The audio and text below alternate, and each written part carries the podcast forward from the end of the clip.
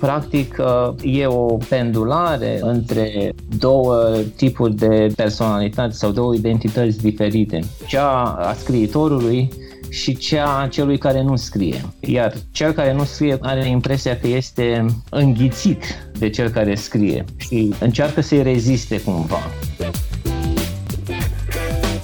De obicei, scriitorii scriu frumos uh, despre personajele scriitor, dar aici uh, scriitorul este aproape o persoană sau un personaj malefic. Visul e o formă de ficțiune pentru mine. Visele sunt importante în carte și pentru că oferă acea poate alternativă la realitate. Există probabil în continuare în conștiința multora ideea asta falsă că scriitorul este un boem,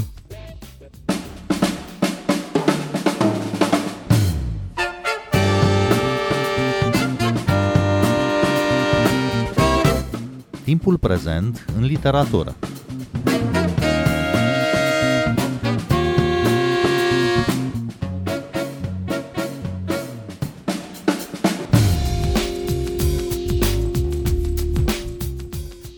Bine v-am găsit! Eu sunt Adela Greceanu și invitatul meu este astăzi prozatorul Florin Irimia. Bun venit la Radio România Cultural! Bun găsit, Adela, mulțumesc frumos pentru invitație. Este ca de obicei o plăcere să stau de vorbă cu tine și să fiu, sper, ascultat de publicul uh, Radio România Cultural. Și mă bucur, Florin, că stăm din nou de vorbă, iată, cu ocazia unei noi cărți pe care ai publicat-o, volumul de povestiri Bărbatul din spatele ceții, apărută la Polirom. E o carte de povestiri, dar uh, povestirile sunt legate între ele prin tot felul de întâmplări care se repetă, prin teme, obsesii. Cred că principala temă este cea a dedublării sau a evadării dintr-o realitate apăsătoare, dacă nu chiar ostilă, într-o altă realitate nu neapărat mai prietenoasă.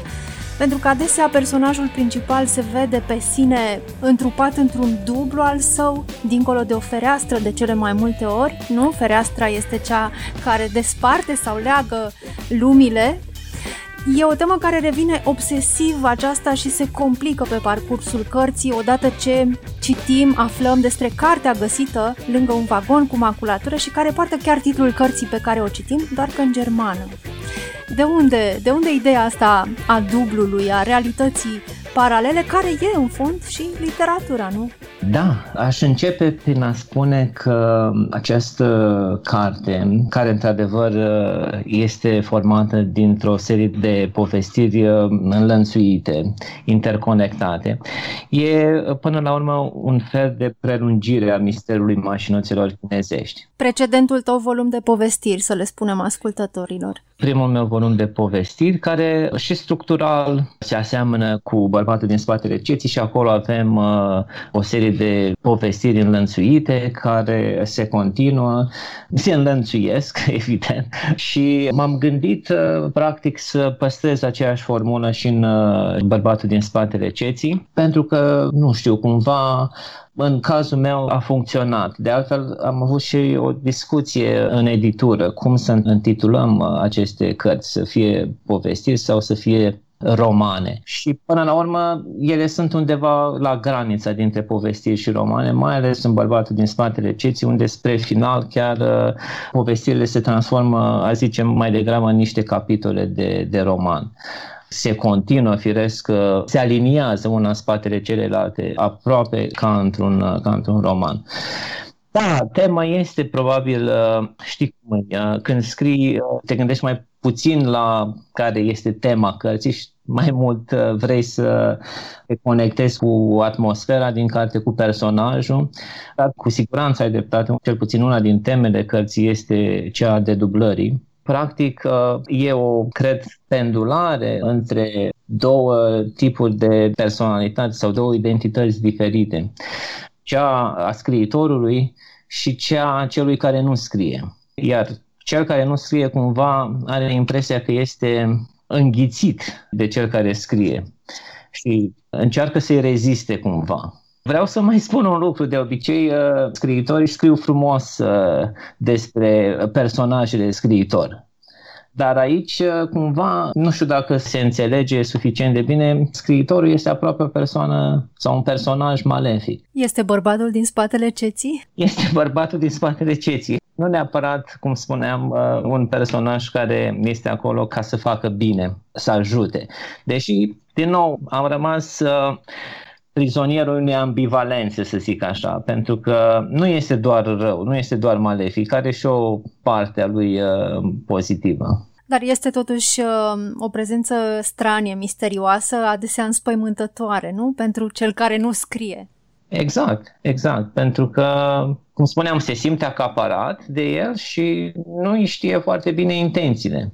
Dar totuși, până la urmă, cel care scrie nu este cel care oferă o șansă la viață sau o nouă șansă la viață pentru lumea descrisă, pentru personajele pe care le aduce în text. Nu cumva și asta transpare din cartea ta? Mie mi se pare că totuși transpare. Este, este, este o ambivalență, cum spuneam. Există și această perspectivă, cu siguranță. Există și această modalitate de a te, de a te raporta la personal, sigur. Povestirile sunt uh, puse într-o ramă. La început și la final citim despre o plimbare cu bicicleta prin pădure, nu? O pădure tot mai întunecată, în care la un moment dat uh, apare o lumină. Sigur că putem interpreta în fel și chip uh, această scenă sau această metaforă. De ce ai simțit nevoia acestei rame? Sincer să fiu, uh, am vrut din nou să respect rama pe care am creat-o în uh, misterele mașinuților chinezești, pentru că și acolo vorbim de același tip de introducere. Nimic altceva, dar din nou, cred că e mai uh, puțin important ce am vrut eu să spun și mai uh, degrabă e important ce va înțelege cititorul din ea. Cartea aceasta nouă, Bărbatul din spatele ceții, are și alte trimiteri uh, la prima carte de povestiri, Misterul mașinuțelor chinezești. Apare și aici o mașinuță americană de data asta. Da, de data asta, da. Dar uh, apar și cele chinezești, uh, pentru că în, în povestire copilul primește această mașinuță, da, din partea unui american, dar uh, nu-i place, nu-i place deloc pe moment și continuă practic să se raporteze la mașinuțele chinezești ca fiind uh, reperul suprem uh, al măiestrii tehnologice. E o prostie, bineînțeles, dar el așa, așa vede pe moment uh, lucrurile și chiar se laudă în fața americanului cu, cu colecția lui de mașinuțe chinezești. Da. Am vrut uh, să fiu mai degrabă ironic în povestirea respectivă. E vorba de naivitatea, până la urmă, naivitatea copilului care, din nou, uh, zic eu, seamănă destul de bine cu cel din uh, mașinuțe, în special din perspectiva asta a naivității. El nu înțelege mare lucru din ceea ce îi se întâmplă, dar, dar înțeleg eu și atunci cumva îl mai ajut puțin, dar bineînțeles îi păstrez identitatea lui de naiv uh, suprem ca să spun așa. Povestirile sunt uh, scrise fie la persoana întâi, fie la persoana a treia, dar pare că au mereu în centru același personaj, chiar dacă poate sunt detalii care ne arată că nu e chiar același uh, copil, adolescent și apoi matur. Cum ai construit uh, povestirile, de fapt? Ai vrut de la început coerența temelor? Ai vrut de la început să se înlănțuie? Ai vrut de la început coerența stilului sau pe măsură ce ai scris ai observat că lucrurile încep să se lege? Nu, n-am observat pe parcurs lucrul ăsta. Toate intențiile au fost uh, acolo de la bun început. Inclusiv uh, această trecere de la persoana întâi la persoana a treia a venit uh, ca un lucru foarte firesc.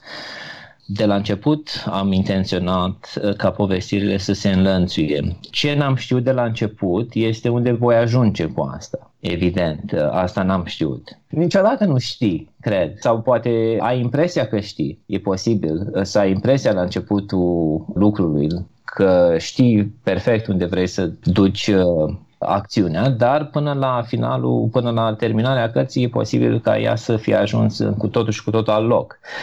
Deci am știut că voi alterna persoanele, am știut multe despre identitatea copilului, am știut cam pe unde va ajunge, dar n-am avut în minte și finalul cărții. De multe ori se trece din uh, realitate în vis sau într-o lume paralelă, visele par să explice sau să dea sens lumii terne a personajului principal. Cum ai uh, gestionat trecerile astea dintr-o lume într-alta, din, să zicem, realitatea reală și realitatea visată sau închipuită? Există într-adevăr această insistență pe vise, dar uh, apropo de ce e ficțiune și ce e realitate, niciun vis de aici nu, nu este un vis visat de mine. Sunt toate artefacte ficționale, însă am, uh, să spunem așa, o relație bună cu visele, pentru că îmi plac, pentru simplu fapt că visul e o formă de ficțiune pentru mine.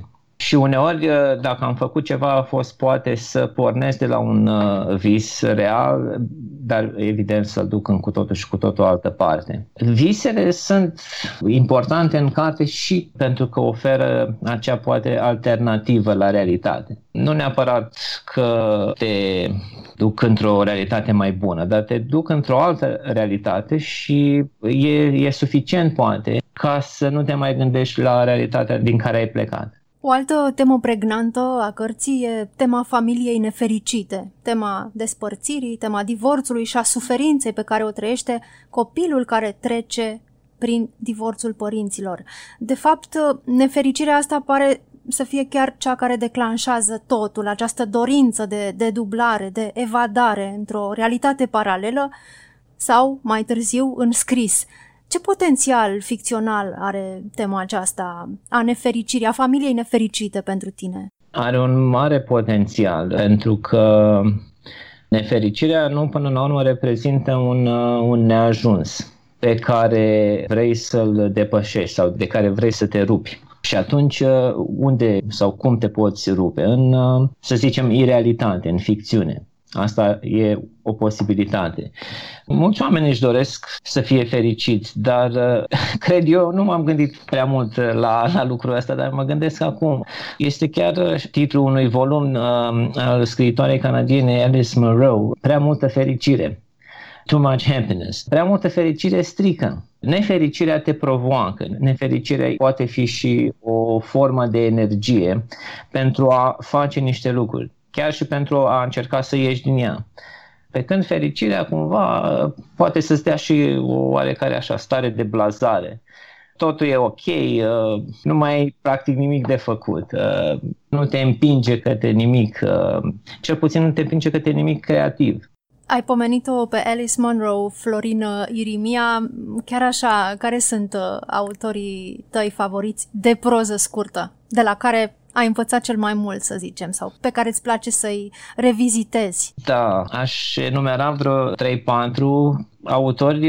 Nu, nu cred că m-am inspirat de la ei, dar cred că, într-adevăr, când vine vorba de uh, lectură, de a citi ceva foarte de calitate, merg întotdeauna pe mâna lor. Alice Munro este unul dintre acești autori. O mai am pe Margaret Atwood aici, deși mai puțin ca autoare de proză scurtă, Joyce Carol Oates, iar, este o autoare care mi este foarte dragă și, bineînțeles, Richard Ford. Uh, dacă la Atwood e mai mult uh, romanul care mă atrage, la Richard Ford, din potrivă, e mai mult, într-adevăr, proza scurtă care mă atrage și mai puțin romanele sale.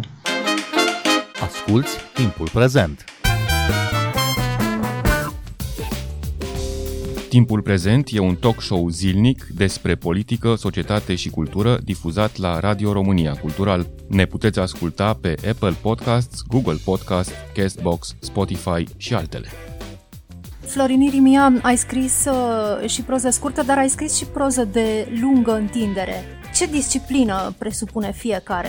Nu știu dacă putem uh, face o diferență când vine vorba de a scrie. Pentru că să scrii simplu fapt de a scrie cere o anumită disciplină. Nu poți să faci nimic fără o anumită disciplină și, evident, uh, nici nu poți să scrii fără o anumită disciplină.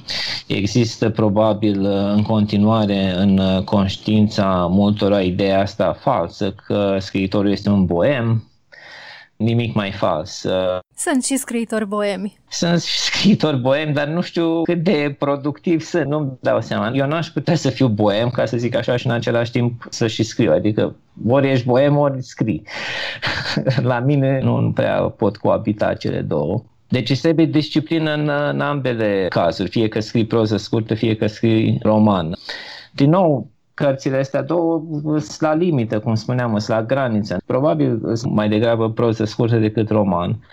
Spuneam că am avut acea discuție cu, cu editura, am zis e mai onest să apară ca proză scurtă decât ca roman, deși ei uh, tindeau uh, spre varianta cealaltă ce să spun, când scrii, nu contează dacă scrii proză scurtă sau, sau roman. E drept, într-adevăr, că poate mi-amintesc acum, apropo de Alice Munro, mi-amintesc ce spunea ea odată, că a început prin a scrie proză scurtă pentru că avea sentimentul că nu dispune de suficient timp pentru a scrie un roman, dar nu știu cât de adevărat e, e lucrul ăsta. Pentru tine ce presupune să scrii o carte ca aceasta, de pildă, Bărbatul din spatele ceții, care e, într-adevăr, la granița dintre proză scurtă și roman? Povestirile sunt și de sine stătătoare, dar capătă totuși altă dimensiune după ce parcurgi întregul text. Am început uh, lucrul la Bărbatul din spatele ceții cam prin 2018. Să spunem că am avut așa primul draft uh, prin 2000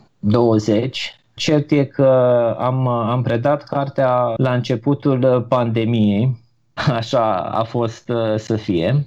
Și, bineînțeles, uh, mi s-a spus, acum ți-ai găsit și tu da, nu, a fost mai bine așa pentru că am mai fost întrebat uh, dacă cartea e scrisă în pandemie de exemplu. Nu, nu-i scris în pandemie, am pus punct uh, la începutul pandemiei, însă cei drept uh, anul acela a fost cumva un an în care m-am mai uitat și peste această carte. Deci mi-a luat cam 2-3 ani, uh, la asta voiam să ajung scrisul ei, cât mi-ar fi luat probabil și scrierea la un roman. Și ai scris constant? Ai o disciplină zilnică de scris? Da, da, am scris uh, nu chiar zilnic, din păcate, dar eu încerc. Îmi dau toată silința să scriu, să scriu zilnic, măcar uh, o pagină, dacă nu mai mult, însă într-adevăr nu reușesc întotdeauna.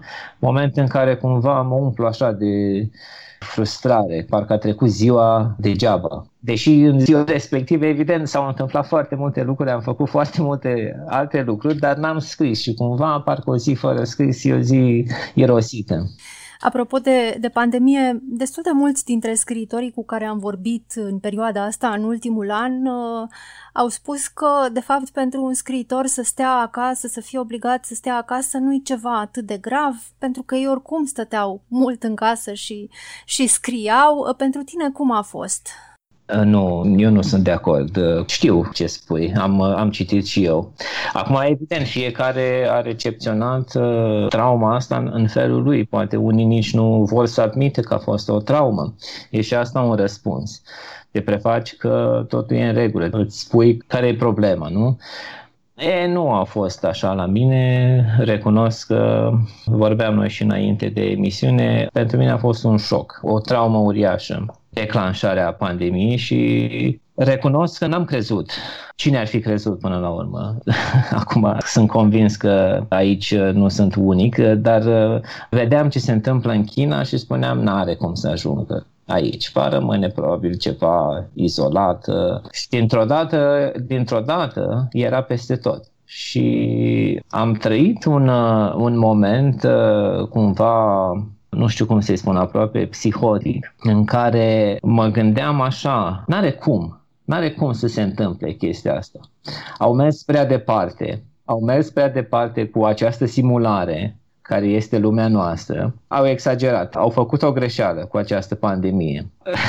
nu trebuiau să o introducă în simulare, de-abia acum ne vom da seama că totul este o simulare și ne vom trezi. Hai trezește-te! Îmi spuneam, trezește-te, ieși din simulare. Evident, nu a fost cazul, nu avem din ce să ne trezim. Asta e realitatea. Apropo de ce spuneam, de felul în care s-a impactat asupra mea toată această nenorocire. Mă gândeam, nu știu dacă zic bine ce zic, dar mă gândeam că poate și acești negaționiști, unii dintre ei, au această atitudine tocmai pentru că sunt speriați. Cu siguranță. E posibil ca ei, de fapt, să creadă foarte mult în uh, realitatea asta, dar pur și simplu să nu vrea să accepte, să nu poată să o accepte. Da, refuzul este și el un tip de reacție la Da. ceva inexplicabil, la ceva îngrozitor. Dar tu ești și profesor, uh, Florin Irimia, la Facultatea de Litere din Iași. Uh, Cum a fost? Ai ținut cursurile online, ca toată lumea? Da, cursurile s-au transferat imediat uh, online și zic eu uh, chiar am mers bine. Am auzit pe multă lume plângându-se că asta nu e școală, că e un simulacru, că ne prefacem, că mergem la școală. Nu pot să vorbesc despre ce se întâmplă în alte părți, în sistemul preuniversitar uh, sau pur și simplu în alte orașe, dar uh, la facultatea de litere și cred eu că la universitate în general lucrurile au mers foarte bine. Poate chiar mai bine decât înainte într-un fel. De ce? Pentru că am sesizat o mai mare responsabilitate, dorință de implicare a studenților în ceea ce fac. Poate și pentru că au stat acasă și n-au mai existat, uh, știu eu, distracțiile din, uh, din campus, alte tentații. Posibil să, să fie și lucrul ăsta. Dar uh, eu nu am de ce să mă plâng uh, decât că am stat poate prea mult pe scaun. Da, pentru că la cursuri uh, nu prea stăm jos, ne plimbăm prin sală, nu? Mai rar te așezi așa. Aici ești nevoit să, să stai mai mult pe scaun, dar în rest, în ceea ce privește interacțiunea cu, cu studenții, eu zic că a fost mai productivă, într-un fel. Dar totuși ce ți-a lipsit? Asta mi-a lipsit. Mi-a lipsit să fiu acolo în, în sală cu ei. Contează foarte mult. Contează foarte mult. Pe unii nici nu știu. Pentru că sunt uh, ani care au început facultatea în pandemie. Ei nu au uh, călcat uh, prin universitate, nu-și cunosc profesorii altfel decât uh, în felul acesta, capul uh, din, uh, din fața ecranului. E puțin bizar, evident, să, să interacționeze așa. Însă, dincolo de asta, spun încă o dată, discuțiile dintre noi au fost mult mai, cum să spun, e un paradox, mult mai adevărate, mult mai serioase decât uh, felul în care arătau ele înainte. Dar îți dorești să te întorci în sala de curs? Da, da, absolut, îmi doresc să mă întorc în sala de curs. Fără îndoială și sper eu ca lucrul acesta să se întâmple din toamnă, când uh, vaccinările vor fi, știu eu, uh, cuprins, uh, ca să zic așa, între în ghilimele toată țara. Deci sper să ne întoarcem la universitate vaccinați nu numai profesorii, dar și studenții. Întorcându-ne pe finalul discuției la cea mai nouă carte a ta, Florin Irimia, Bărbatul din spatele ceții, să le spunem ascultătorilor noștri că în seara asta va fi și lansarea cărții sau prima lansare a cărții, bineînțeles tot în mediul online, de la ora 7, cu Mircea Cărtărescu. Da, Spune-ne la ce te aștepți. În primul rând, trebuie să recunosc uh, și am spus asta și pe Facebook, că sunt foarte emoționat. Mai emoționat decât uh, dacă am fi avut uh, lansarea asta face-to-face. Nu știu de ce. Mircea Cărtărescu a răspuns uh, cu aceeași generozitate pe care eu știu și pe care eu admir foarte mult la rugămintea mea și sunt uh, convins că va ieși un dialog foarte, foarte interesant. El este susținătorul tău de mai multă vreme, nu e prima dată când îți uh, prezintă sau îți recomandă o carte. Așa este, da. Noi ne-am împrietenit uh, prin 2016, cred că la Filit s-a întâmplat lucrul ăsta, după care încet, încet uh, ne-am apropiat și mai, uh, și mai mult și da, în uh, 2017 Mircea a fost de acord să îmi scrie acel blurb, cum se spune în engleză, pentru Ministerul Mașinuților Chinezești și l-am simțit, cum să spun, l-am simțit ca fiind uh, persoana ideală ca să spună ceva despre Ministerul Mașinuților Chinezești. Uh, cred că copilul lui, din cărțile lui, din nostalgia și chiar din orbitor și mai ales copilul din, uh, din melancolia, cred că ar, ar fi foarte bun prieten cu copilul meu din Misterul Mașinuților Chinezești. Cred că s-ar înțelege de minune. Și poate chiar și cu copilul din bărbatul în spatele ceții, pentru că și acolo e un copil. Categoric, categoric. Florin Irimia, îți mulțumesc uh, pentru interviu. Mulțumesc și eu. Eu sunt Adela Greceanu. Cu bine, pe curând!